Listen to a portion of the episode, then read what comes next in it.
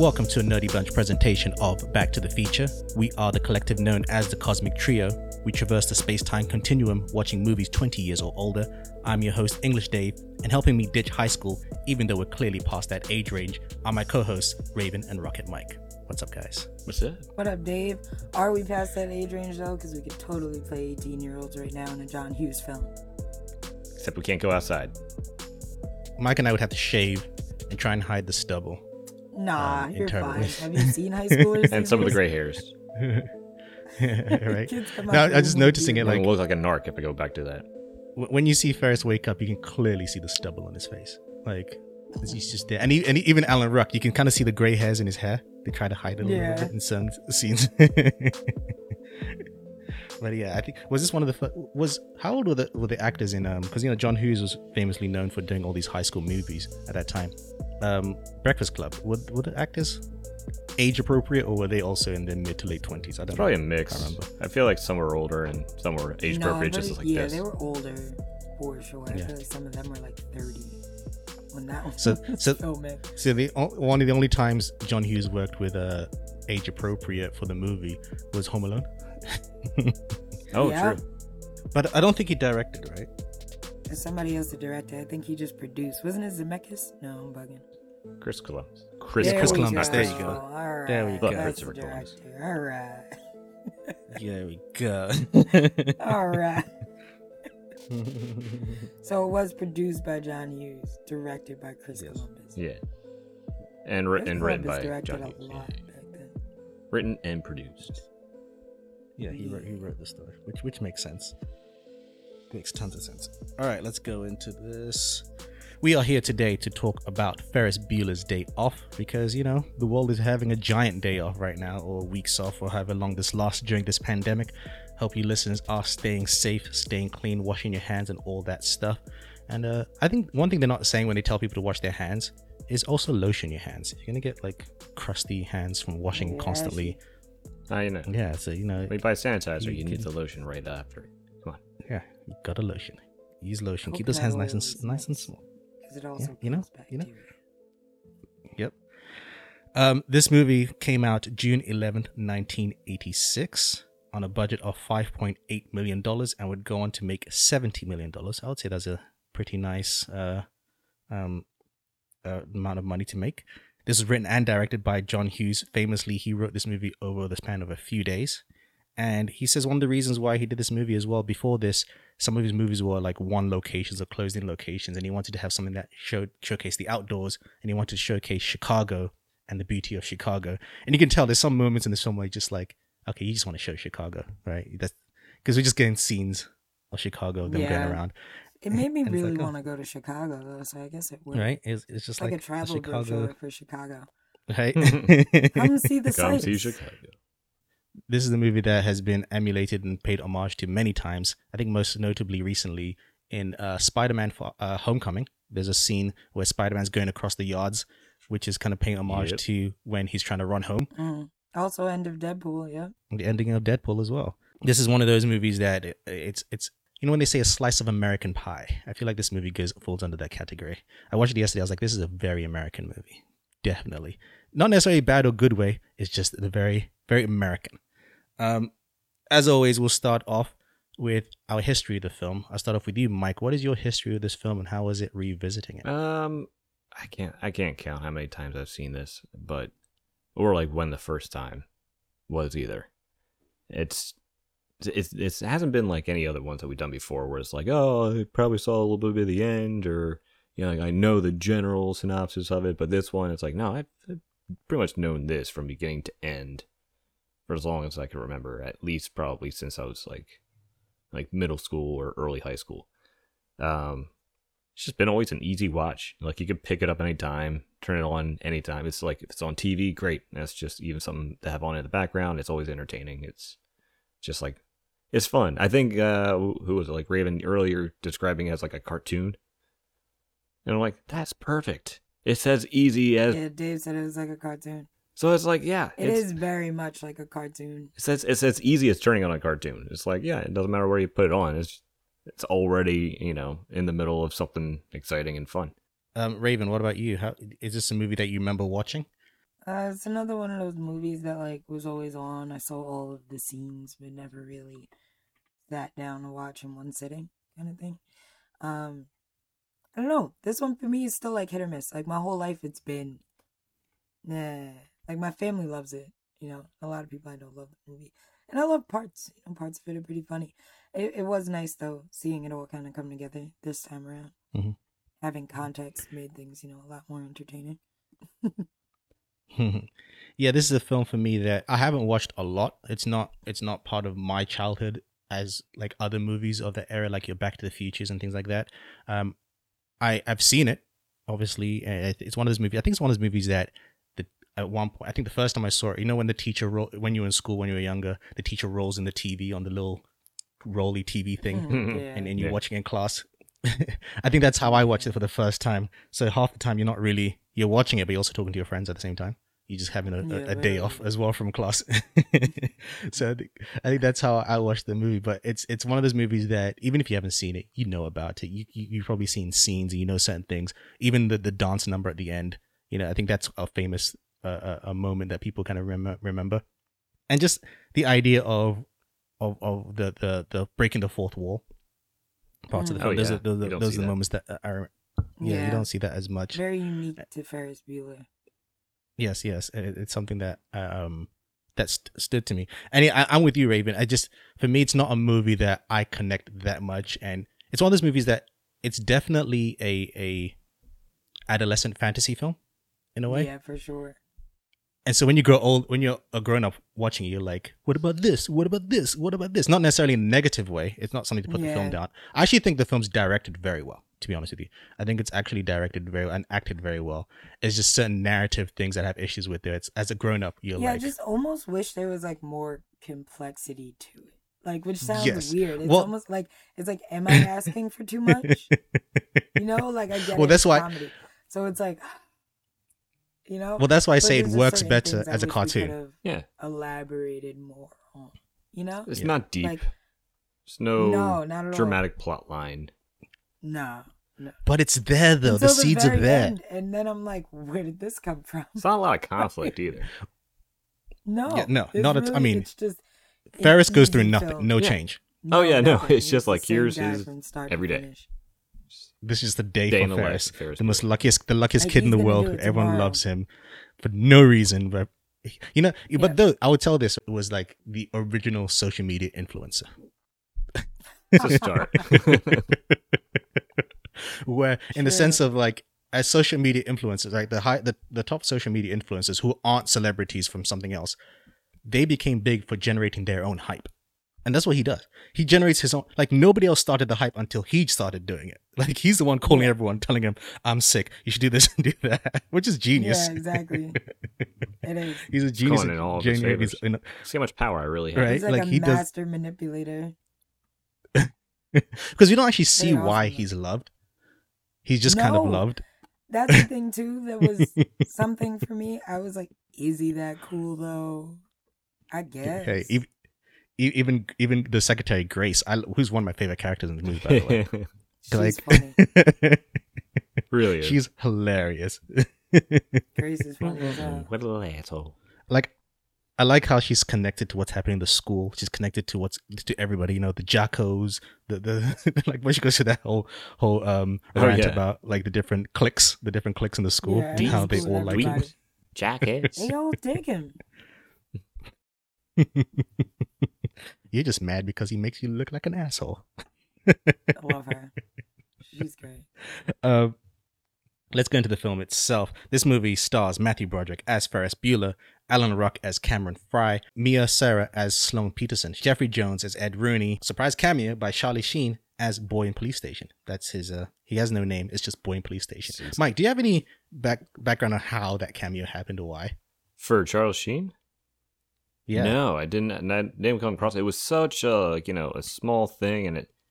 I forgot he was in. it. Yeah, and it's like he would end up playing that role for the rest of his life, Yeah, literally. in, in some No, uh, extreme. I found sense. out. I found out one random fact about that scene. Charlie Sheen actually stayed awake for 48 hours just so he could look strung out in that. Wow, that worked. Scene. Yeah. So he, like, he didn't believe in makeup. Like he, he makeup. keeps like, you know, we got a makeup department for this. You don't have to. right? That's what I'm saying. Because I honestly, fucking though, method with this. myself, that makeup is done really well. I was like, either No, that well- or Charlie Sheen's just doing a great job of playing himself. He was probably up for two days on a drug binge, and he's like, "Yeah, I did it for the movie. Uh, yeah, Mhm. Yeah, sure. sure, you did it for a movie, Charlie. Sure." dude. It's like Daniel Day Lewis. He's like, I'm gonna Um, try that for everything I do. This is you're you're in this movie for like two minutes. Don't worry, I'm already on it. I'm gonna take as much drugs and not sleep as I can. the first method actor. Who knew? Yeah. He just never got Right. out of character. That's what happened. He just got lost in the sauce. no, do, do you know what actually happened? No, what actually happened was that he just turned up on set randomly. They didn't plan for him to be on set. That's why he has no credit name. It's just boy in station. Like, we don't know where this guy came from. We got Uh, here, so we just kept rolling. we got to pay him. He didn't leave. well, wasn't his Mike? Before we go into like how this movie came together, wasn't his brother Emilio Estevez actually first cast in this, and then he turned it down? Oh yeah, yeah. Because uh, what was his name? Something uh, Ruck, uh, uh, Alan Ruck, uh, had actually auditioned for Breakfast Club, uh, but didn't get it. Actually, went to Judd Nelson. So yeah, he was auditioning for you know the role of John. You know, like yeah, smoke this cigarette, kid. You know, this uh, that whole monologue with the dad. That was supposed to be. He had that in mind for him. So it was like between the two. Um, Judd Nelson ended up getting the role, but John Hughes remembered him and felt like he was actually a better fit for it because he was like, he just based the role of Cameron off of one of his best friends in high school Mm. who was like neglected by his parents. And so he felt like he had to compensate for himself and nurturing himself. So he always pretended like he was sick and always made up excuses not to go out and not to be social and just feel sorry for himself. And the only time he was happy was when he really was sick, so he wouldn't have to make up any excuses. Mm. And with Matthew Broderick, he always just had him in mind when he started writing it. Broderick and Alan Ruck had actually coincidentally already did a play on Broadway. Uh, yeah, so they were like friends already Yeah. before filming this. So they that chemistry just came naturally. They already established it, and so that's what makes the acting so good between them. Um, and that was the whole point of John Hughes writing his movies. He's like, I like focusing on the characters, and the plot just comes as it as it comes. He's like, I know how it be, how it starts, I know how it ends. Everything else in the middle is kind of just up in the air. It's gonna be some spontaneous, and we're, we'll figure it out as we go. And he knew he just wanted to highlight keys in Chicago, so he's just trying to get the stadium, Sears Tower. Um, yeah, it was it like going to a baseball game, going to the art museums? Uh, it was just like his love letter to Chicago.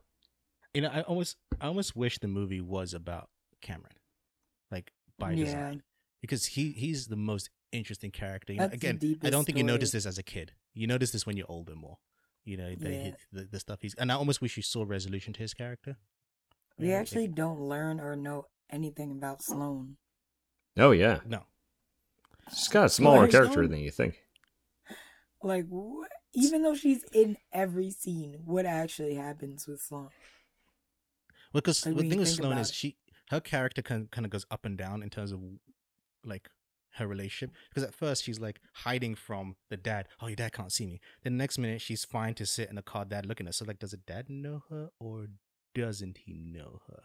Yeah, You're not quite sure. that's what I couldn't figure out. I'm like, dad- has he never met his girlfriend? Yeah. I'm like, well, then again, the dad's so clueless. Maybe he wouldn't like recognize her. Yeah. But I was just like, Am I the only one just thought the dad was an idiot? Yeah. Just- And like the end of the Just- film, just like, happy to be a I second love for yous and stuff. I was like, I didn't know you guys like- loved each other. I couldn't tell if Sloane and Ferris like just started talking, have been on a few dates, if this was their date, or like. And then in the end, it's like, I love you. It's like, oh, Yeah, yeah, I was serious about marrying her. like he's he's ready to marry her. Yeah. yeah. I'm like, okay then. The synopsis is as follows Ferris Bueller has an uncanny skill at cutting classes and getting away with it. Intending to make one last duck out before graduation, Ferris calls in sick, borrows a Ferrari, and embarks on a journey on a one-day journey through the streets of Chicago. On Ferris's trail is high school principal Rooney, determined to catch him in the act. Uh, I felt sorry for Rooney, but then he went too far oh yeah, at one point. I I never just- at the felt beginning, bad I was for with him. Rooney should have stayed his ass breaking in and school. entering. No, No, as I'm saying, at the beginning, I was like, I get this. You know, this kid is missing out this school. What the hell? Like, you're trying to do what's right and and and and make sure this kid doesn't miss out in school. I get it, but then it's like, okay, you're taking this way too seriously. You didn't have to go that far. Like, Yeah. Nine times. so the movie opens with Ferris faking that he's being sick, that he's sick, and uh, his gullible parents uh, believe it, of course. But his sister, Jeannie, obviously doesn't. You know, I love the line where he's like, you know, that that was the worst performance I've ever made. I don't know how they believed that. I was like, yeah, how did they believe that? Yeah, it was terrible. I like, oh, when he says to Jeannie, Jeannie, don't be upset with me. Be thankful you have You your have health." your health. Jeannie, I can't see you. Like. And it just shows that he's the favorite kid too. Like parents right. adore him. Same way as everyone Right. else in school does. No wonder she's so bitter, you know? I understand. I understand her bitterness. You know, like I actually like her arc as well. I Oh, yeah. her arc's really interesting. I and- feel and like especially when she yeah, her Go. and um her and Cameron have like the best arcs. And like maybe Mooney, but not really cuz he's going to learn, you know? well, yeah, I'm sure Rooney will learn something. He had to learn the Oh, hard he's way. but learned he'll learn something, today for sure. I don't know what, but I hope something. Don't break and entering on a Uh, student's house. Like it's not it's not that serious. If a Yeah. student wants to fuck up his life, that's their problem, not yours. Mm. Like Yeah, relax. for you to be losing a car and a shoe and your dignity. Uh, the dad is off to work, says he'll be back home at 6 p.m. sharp, while the mother says she's going to be looking at houses nearby. So they bought it, and now he's going to make the most of his sick day, his sick day, which is his ninth sick day. So he has to make it count. He's also upset that he has to bum a ride everywhere. Meanwhile, at school, I love the scene when the teacher's taking attendance. Do you notice all the names are just A, Adler, Anderson, as like just all A names at yeah, the beginning. he's going in alphabetical order before you get to Bueller. Bueller. I know, there's like Bueller. nine names before you go to Bueller. I did like that teacher as well. That that kind of boringness of the teacher. The actor sold it well. Oh, It's not fun even an actor. Um, It's been yeah, that's what I was gonna say. He's not an actor. He's an economics teacher in real life. And John Hughes told Oh. him to get up there and try to teach the kids something. And in the end, when the scene was over and they yelled cut, uh, everyone clapped and like applauded the crew, the cast, everyone. Though he did such a good job, and he was like, I was so excited, thinking I did a great job teaching everyone everything, and then I find out later everyone's applauding because of how amazingly boring I was. He's like, wow, he really committed. like he was so boring to where everybody was like, "Wow, what a performance!" that was Ben Stein's first uh, role in anything. I also think that that those scenes with the teacher also directed very well because you get it's like the close-ups. I love the close-ups. The reactions are 'Cause you- perfect. It's so perfect. But they said that It's those done- were the real reactions to his teaching. Like, so John Hughes is like, no, let's punch in on that. You know, but it's good old economics. But I feel like other directors, I feel like other directors would have used wide shots. You know, yeah, as opposed to really kids. close-ups. Yeah, I think the Like, close-ups they only showed us the really good faces. Right.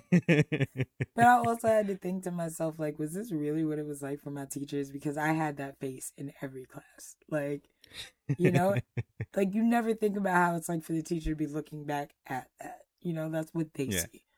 It was pretty great. uh, we get the dean Ed call, who calls the mom and says it's inexcusable. He's missed nine days of, of school, but of course Ferris has a plan for this. Ferris is also an amazing computer hacker. Hacks into the school. He wanted a car for Christmas, but he got a computer instead, and he hacks into the system. and uh, you know, Ferris shows a lot of engineering skills. I'm like, if only you applied yourself. I know. like, you went to class. uh, like he is an You have no amazing. idea where engi- you're at he has now. amazing engineering skills.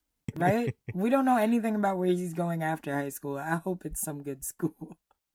Right? Like he Seriously. deserves to take a day off. uh, a rumor started by Ferris starts to spread around the school, saying that uh, he's super, super sick, on the verge of dying, which annoys Jeannie even more. I like throughout the whole film, nobody puts two and two together that sh- that Ferris is her brother. It's almost like they think it's a separate person. Yeah. oh yeah, because Like they don't Exact associate opposites. them like together at all. And this is one of my favorite moments is um, when he's talking to the kids. Because again, I realized the rumor spread because Ferris is calling the payphone in the school and it's like, all right, put someone else on. I'm Mm. sick. Okay, put someone else on. Yeah, like pity party. like, really, bro?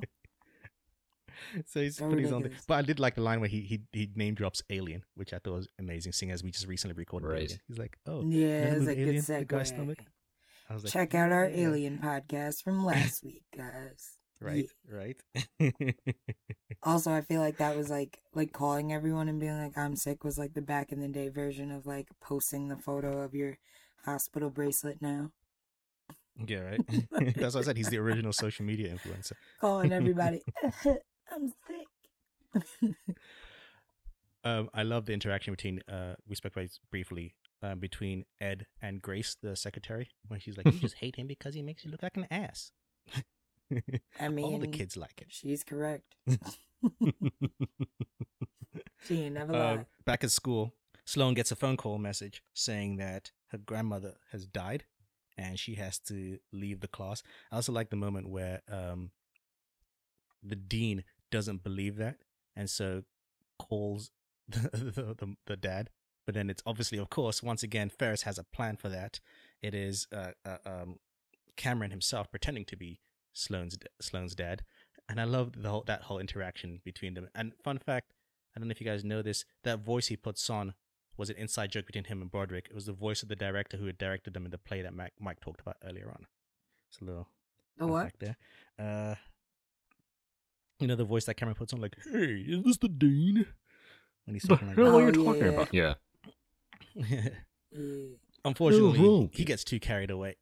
He gets too carried away and is doing the voice, and he says, "I'm going to pick up my daughter." So of course now they have to change the plan, and Ferris is like, "Well, we can't pick her up in your car. We have to pick her up in your dad's Ferrari." And this is where I got pissed off with Ferris.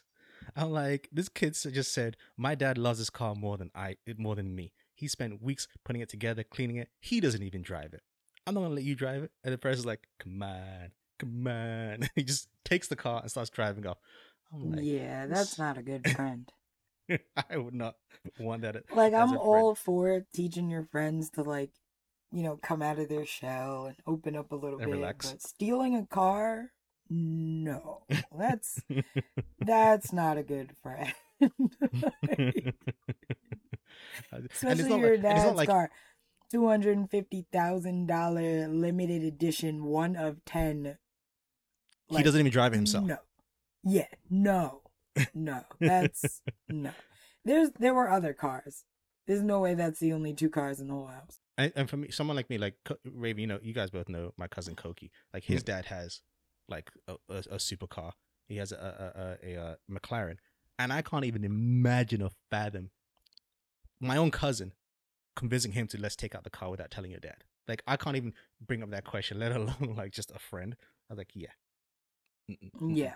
But of course, Cameron is established as someone who's who who who Ferris always kind of uh, uh, uh, convinces to do things. In fact, I like the scene where Ferris knows Cameron so well that you can tell he's done this so much. Where it's like he's probably in his car right now trying to figure out whether she's coming up. We cut to that scene of Cameron be like, "Ugh, he's gonna get me. He's gonna keep calling me. He's gonna keep calling me."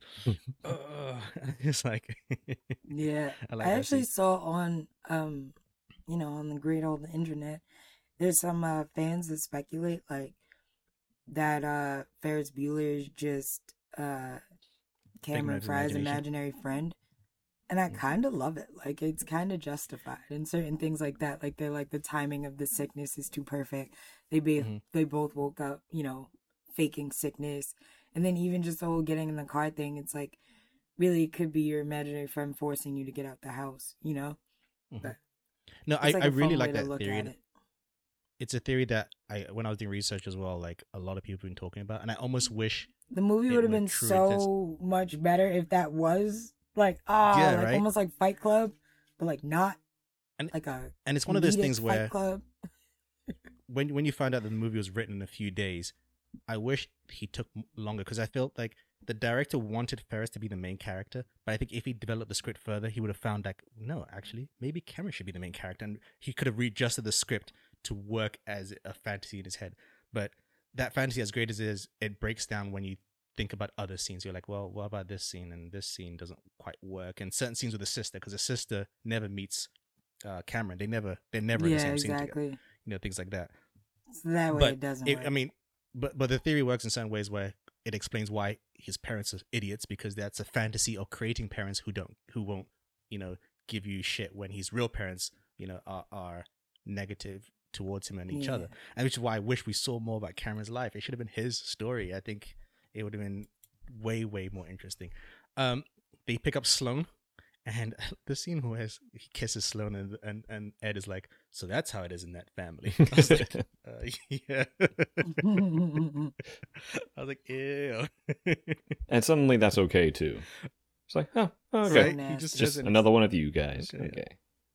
Yeah, right. I'm gonna just like I feel like a teacher today. They saw what they thought was a daughter kissing their dad like that passionately. They would uh, alert certain uh, authorities. Oh, you shut that down. I think by law they have to now.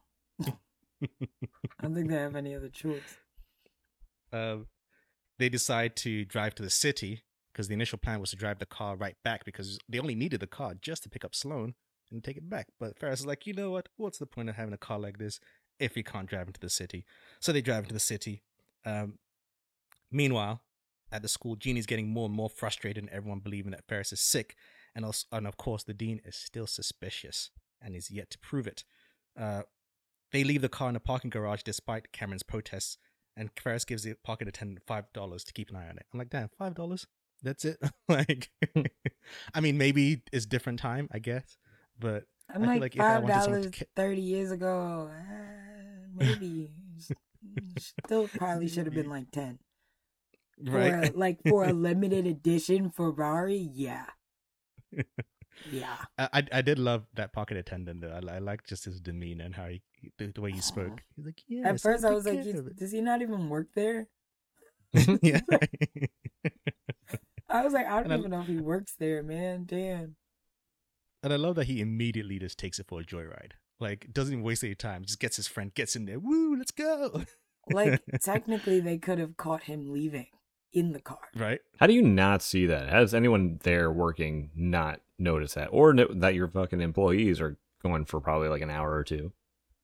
They were going for like two, three hours. They were going for Yeah. a whole afternoon. The whole day because they came back just before they came back.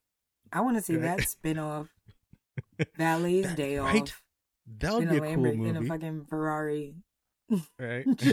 what they did on their day after taking their car.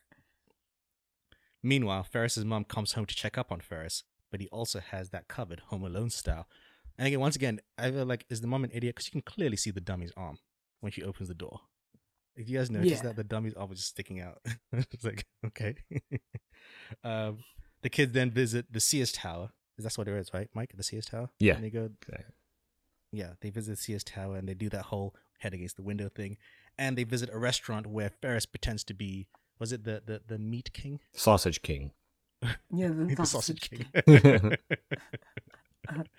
and again, Ferris it's almost like Ferris is always like three steps ahead. He has everything planned and set up and blah blah blah. And, you know, was it that kind of Lloyd stuff. Freeman? And- uh, Something like? Yes, I think so.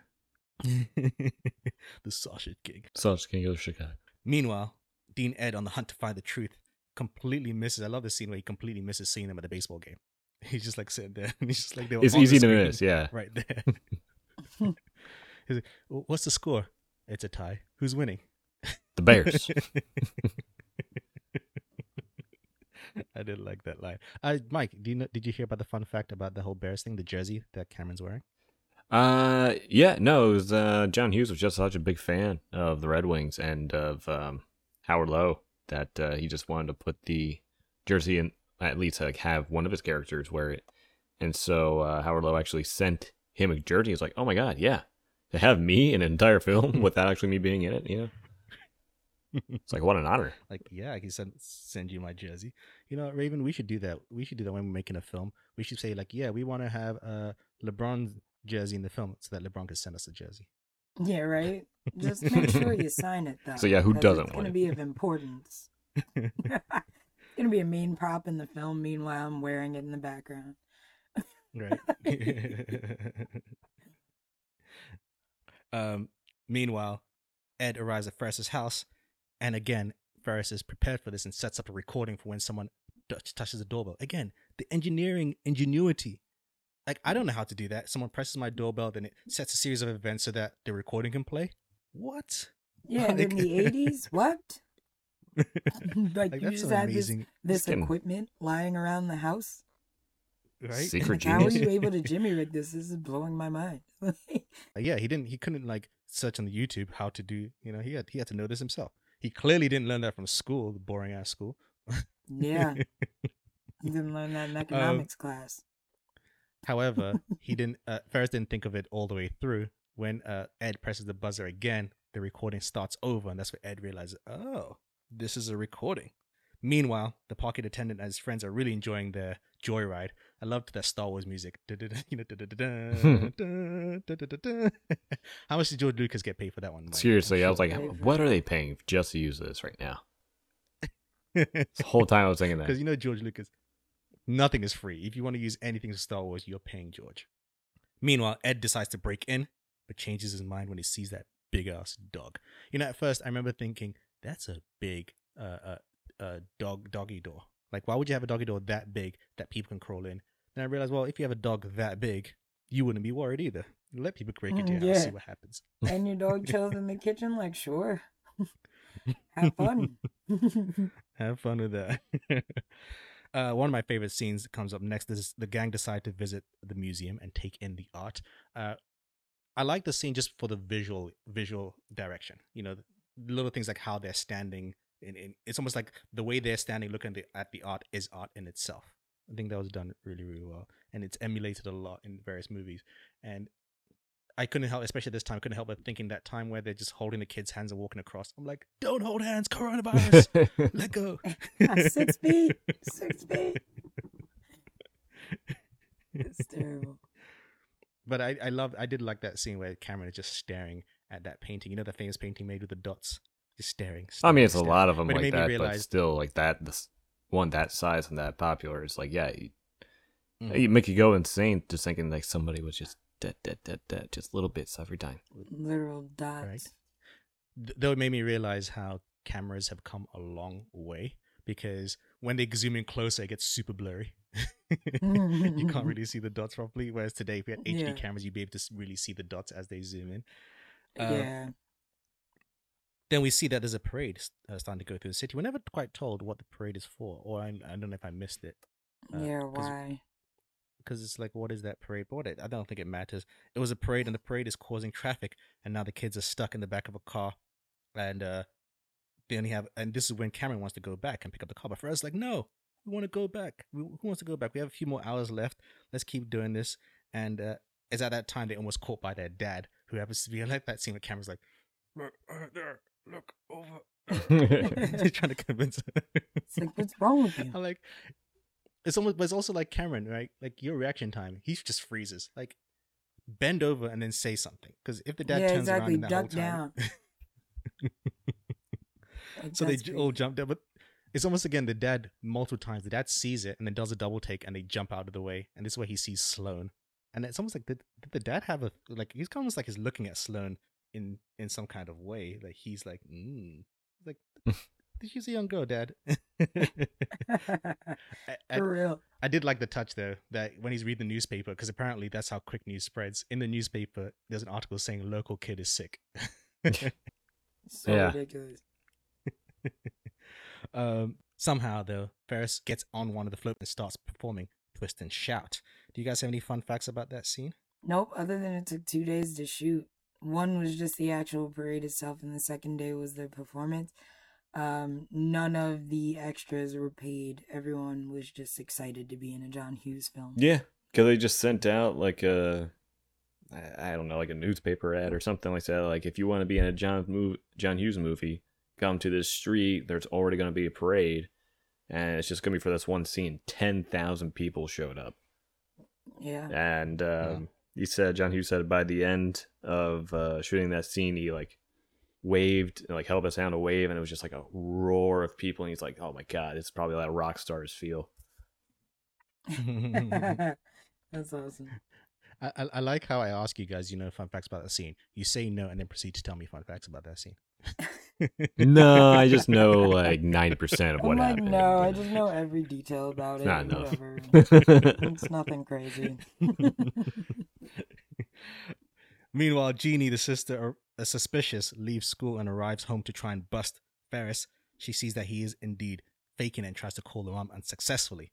Also, at the same time, Ed is sneaking into the house, who then bumps into Jean, who they both think it's they're meeting Ferris, and Jean karate kicks him in the face three times, bam, bam, bam, thinking it's a eh, robber. You know, her, I her- love that moment because good. I was like, good for Jean. You know, Right? that's some fight Good or flight right there. Good for Jean. She Right. fucked him up. I was like, wow, smart. Then beyond that, like this whole moment though, I'm thinking to myself, okay, but like, what if Ferris is actually sick? You know what I'm saying? Like, you made it this far, right? Like, if you made it all the way into the house and then this kid is actually sick, then what? Like, you were just gonna be like, all right, then I'm gonna go back to class. Yeah. You know what I'm saying? Like, it's just weird. At least Jeannie makes more sense because Jeannie knows her brother. You know, like, Literally, you- and Jeannie lives house. there. And like the thing is too though, you heard somebody go inside and was like, "Let me follow them." Like so, like Hmm. because he heard Jeannie go in the house. So it was like Hmm. you then overheard Jeannie because he go thought in it the was house, Ferris. and you were like, "I'm gonna follow them inside." Like then what? Ha! Because it's like at that point you broke an entering. You were in my home uninvited. Uh, what case do you have? You can't be like, but he was in the house. I'm holding him back. You know what I'm saying? It's just like, ah. So that part of the movie, I felt like, okay now. Though this part gives me one of my favorite lines of dialogue from Jeannie. I have my father's gun and a scorching case of herpes. How did I miss that line before? I, I don't remember that line. Oh, I remember like watching it younger. It's like I'm just gonna let that pass over me. I'll learn That's later. The gang go and pick up the car. I actually think we all thought the car would be wrecked or stolen. I I, think I like wrecked that kind of setup. Yeah. You know, I it's I think that's done very well in terms of setup and payoff because you we we like Cameron automatically assume that this guy's gonna either steal the car or wreck the car. You know, and it comes back Yeah. like, oh, okay, then the car's totally fine. Little do they know that the speedometer has gone all the way up to three thousand miles from like hundred and something. Like, how far did these guys Again, a cartoon. That's why I said I want to see this spinoff. Like, I want to see what That- they did. Where did you guys Right? go? right? Drive down to Texas I'd and back in two hours. They ended up in a whole what? different state, at least. Crazy. Meanwhile, Ed finally leaves the leaves the house because his car's being towed, but he drops his ID before leaving. Uh, while driving home, this is where Ferris realizes that the mileage has gone up a lot, and this is where it begins Cameron's freak out. Uh, the nurse who likes to fuck arrives at the house to try and give a message to Ferris, which another scene I didn't understand. Oh yeah. I don't understand that scene at all. Like literally, I was like, "How did this make it into the final cut?" It's so random. Like, what does this even mean? Somebody got him a prostitute? Oh yeah. because he was Right? sick. It's like, wow, okay, '80s films. She came with like three other guys. Who were they That's what gonna I'm do? saying. What was gonna happen? Whether they all arrive at the What same was, like, time, you coincidentally. The stage? What is this? Some role play? I'm very confused. It's like, Right? is she just supposed to sing and they're like the backup singers? Like, but him having to get out of bed and come to the door when he's sick, it's like, I don't. Uh, right. Meanwhile, the gang it. is chilling at at a. Was this Jeannie's house at the pool when they were in the pool? I'm assuming it was Jeannie's house, right? Yeah. I don't know. Because I was like suddenly they were at a pool. I Cameron's thought I, one time I thought they were at a resorts. You know, Yeah. I'm like, I had Sloane's no idea where they are now. You mean? I'm not. Yeah, not Jeannie's house. Sorry, Sloane's house. I meant. I was like, Sloane's Gene house. Yeah, and yeah. We, we knew what Ferris's were house talking about. the same house. They're trying to make Cameron yeah. feel better, and this is where he's going through his mental breakdown, or seemingly, and he throws himself in the pool, pretending to commit suicide. And it's the one moment I feel like you really see Ferris like worry. Yeah. it- when, when when he thinks, "Oh shit," dives in trying to help Cameron. That Cameron got Cameron was just tricking him and getting his own back on him, and apparently checking out uh, Sloane when Sloane's like, "Oh, when I was changing, did, wait, did you see me?" And he's like, "Yeah." I was like, "What?" Yeah, it got a little weird.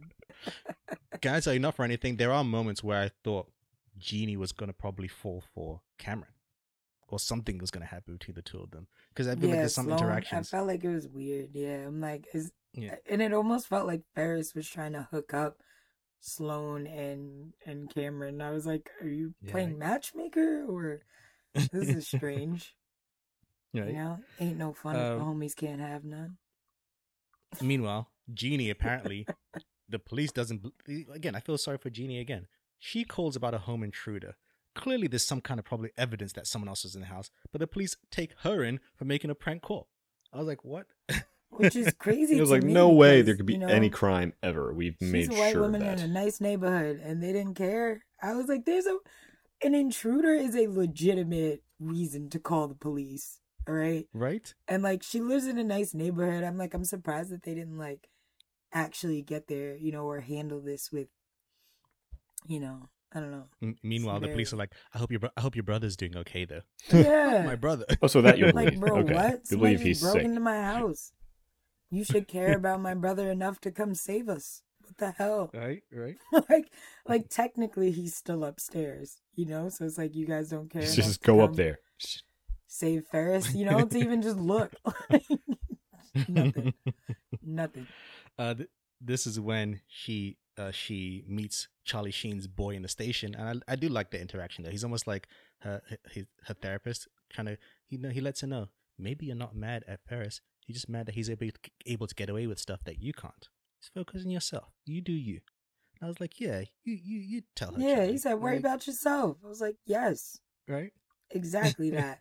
Worry about yourself." Like he actually gave her good advice. You know, I would, I would say he was giving her good That's advice. probably the wisest Charlie Sheen has ever been. He's like, you wear too much eye makeup. Though I don't think she was you. wearing too much eye makeup though. I don't know. I was looking Raven so. as a She girl. natural Was me. she wearing too much? Not at all. Shit, you see girls now. Sure. I think it, what it have was was that because eyebrows. his eyes I mean, too new dead. eyelashes and all that. Huh? I think because his eyes look so dead, any kind of makeup looks too much to him. True. What did you sleep?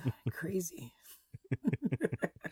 Uh, the gang find a plan to try and lower the mileage in terms of reversing the car backwards, but that doesn't work. People, young kids listen to this. That does not work. The second he even mentioned it, I was like, that makes zero sense. The engine is still running. What?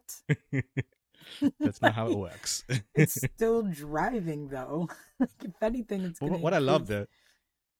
though, uh, what I love though is that they let the car go for like ages. I'm assuming at least Before 30 they minutes check. to 40. Yeah, before I'm check. saying. Like you would think you'd look to see if it's moving first.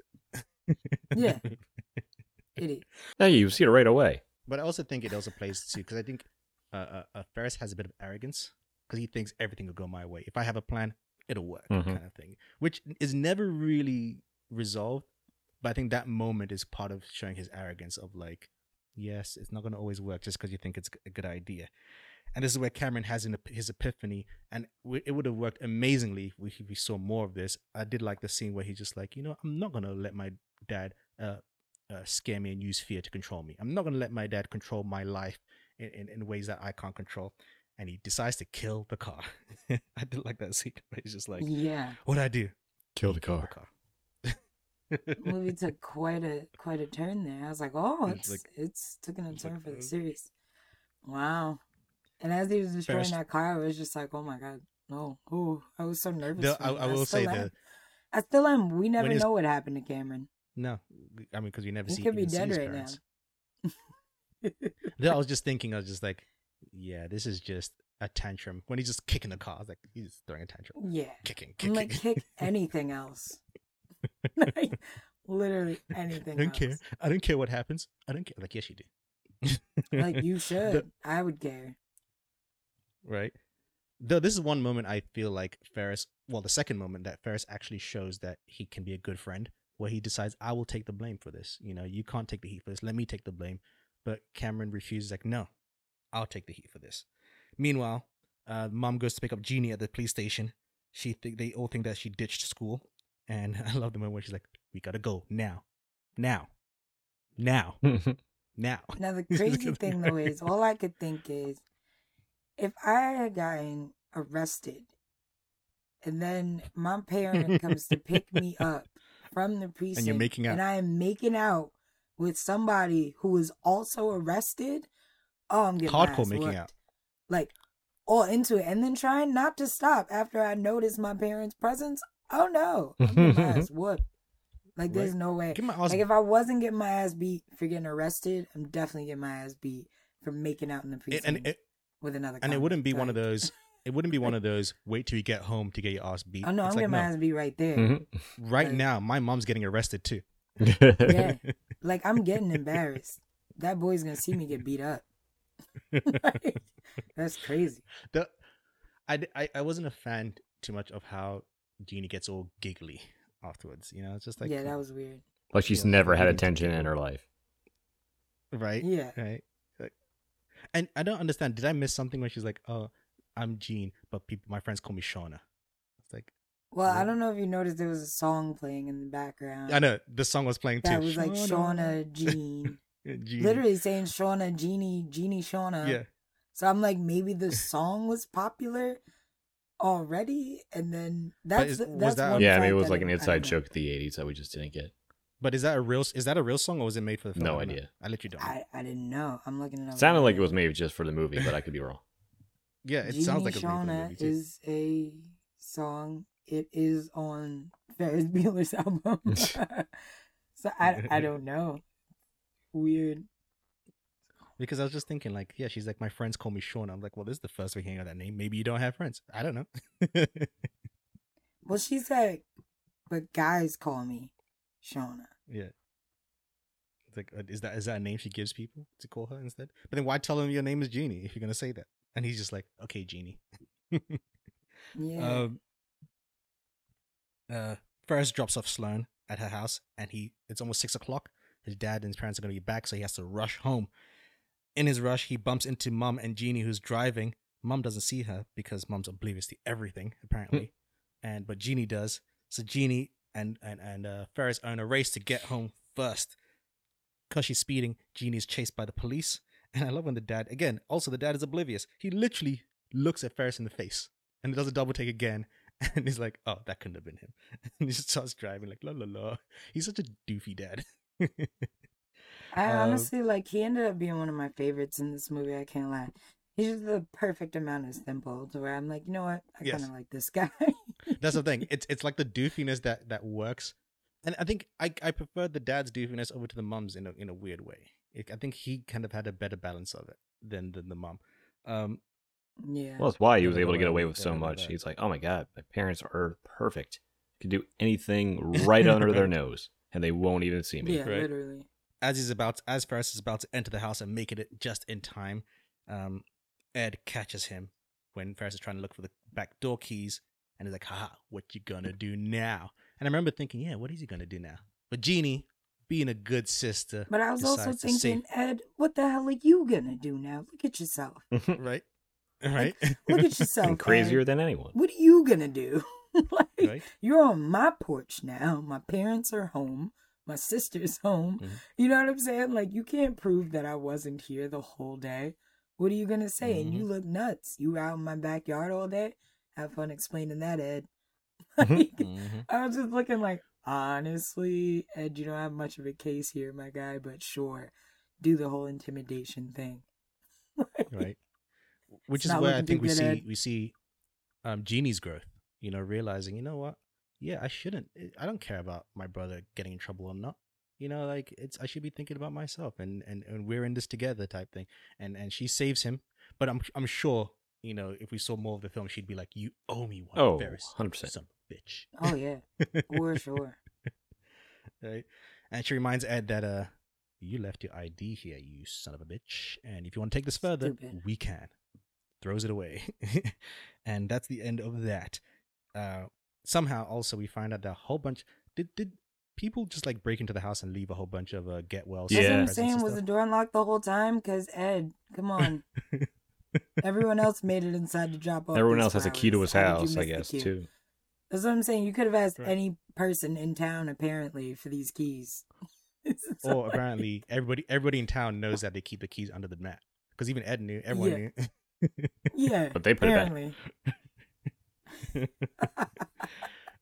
and also the logistics of it, because the parents go in first and like, let's go check up on Ferris, and then the Ferris scene happens afterwards. Yet he's able to get up the stairs before they do.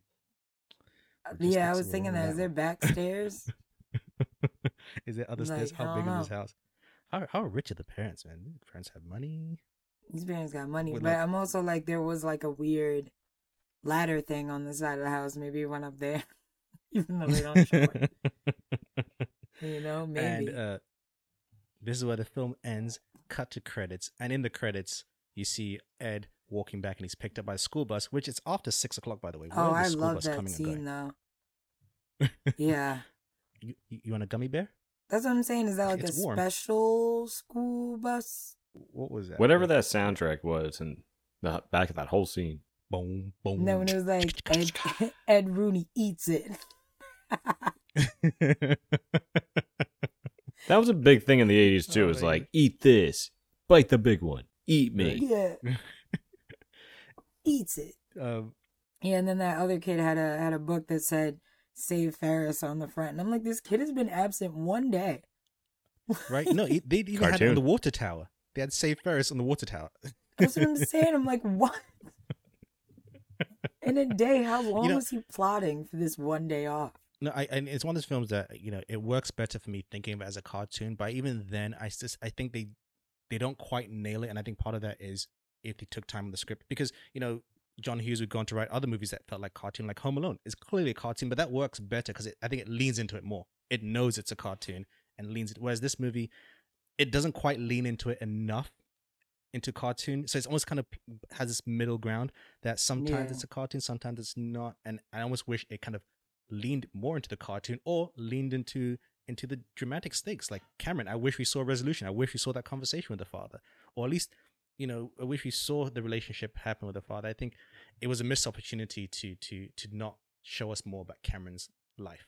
Yeah and i think Yeah, if this was a movie that the director had spent weeks writing and developing the narrative he would have found that story and thought huh maybe it isn't Ferris's story. Or like like we, we said earlier written it uh written it on purpose like Ferris is is is, is a, a figment of Cameron's imagination so I think that would have been a really cool story where you watch and you realize oh shit almost like a Fight Club type situation right yeah, exactly. But Club like a comedic works Fight Club, like that would be fire. I would love to see a comedy Yeah. version of Fight Club.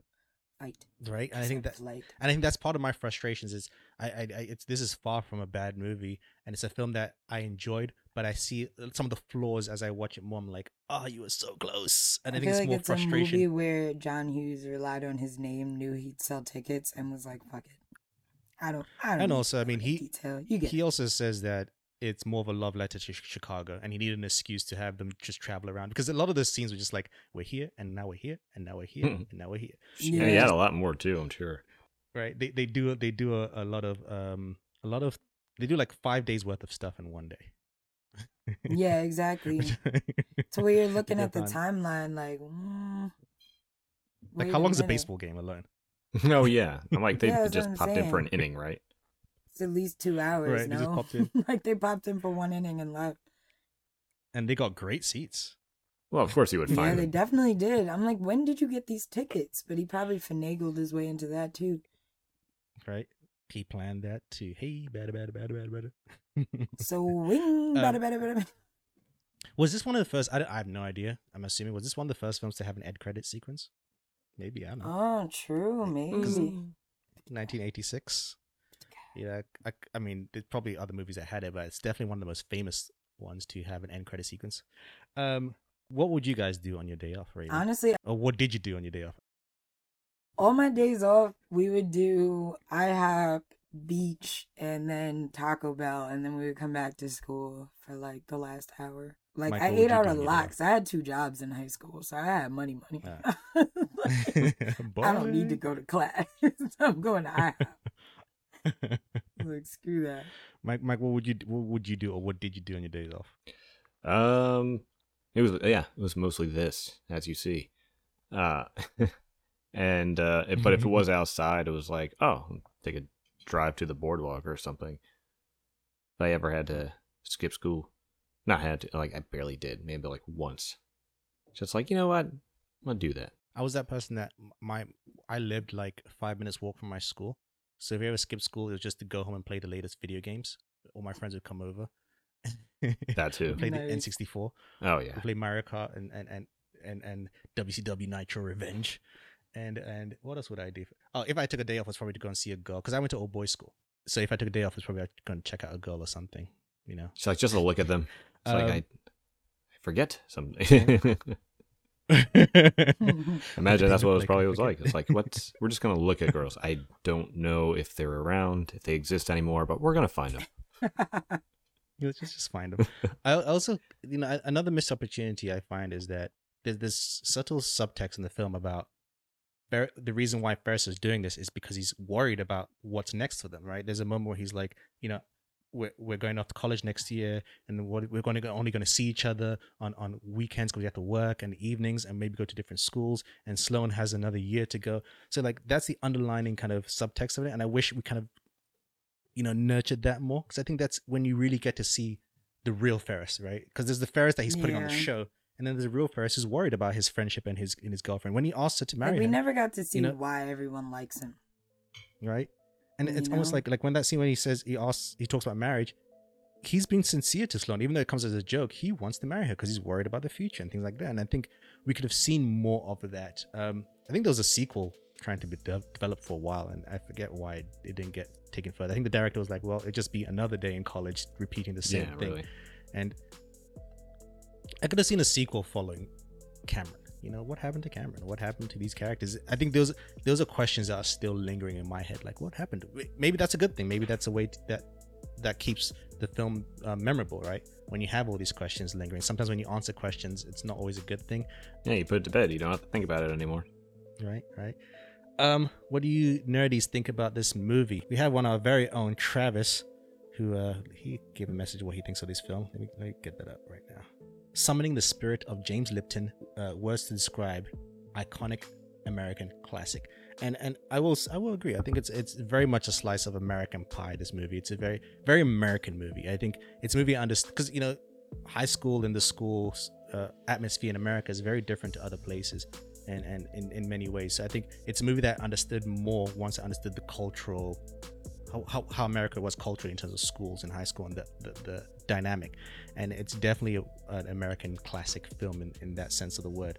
Uh, next week's movie, guys, we're going to go for a complete left field. Well, not complete left field, but it's something that I'm sure both of you have not seen, but you may have heard of.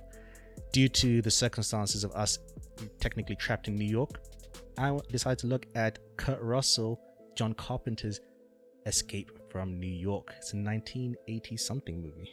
Forget exactly what date it came out. Have you guys ever heard of Escape from New York? Oh yeah, Yeah, I've seen it. I don't Oh, you've seen it? remember Oh, it look at you. I have seen it. Oh, I'm impressed. I I didn't think you would have seen it, Raven. Nice, nice. Yeah, Mike, I have saw you it, ever like, heard of- On, I've like, heard of it. The Oh, yeah. WB like years ago. like this is a night movie. 19, 1981 movie directed by John Carpenter, who directed one of Raven and I's favorite movie, The Thing. Love that movie. We we did we did a, the thing right. I'm sure we did the thing before. Yeah, we did the thing. I think. Yeah, we've done the thing. Yeah, this currently sits at 85% Rotten Tomatoes, which I'm like, oh okay, I'm impressed. I'm impressed. So we will be doing Escape from New York. Thank you, Rocket Mike, as always. oh thank you. Thank you, Raven. Thank you. My name is English Dave, and uh, what are you guys still doing here? Get out of here. Leave. Raven, as always, Keep it nerdy. peace.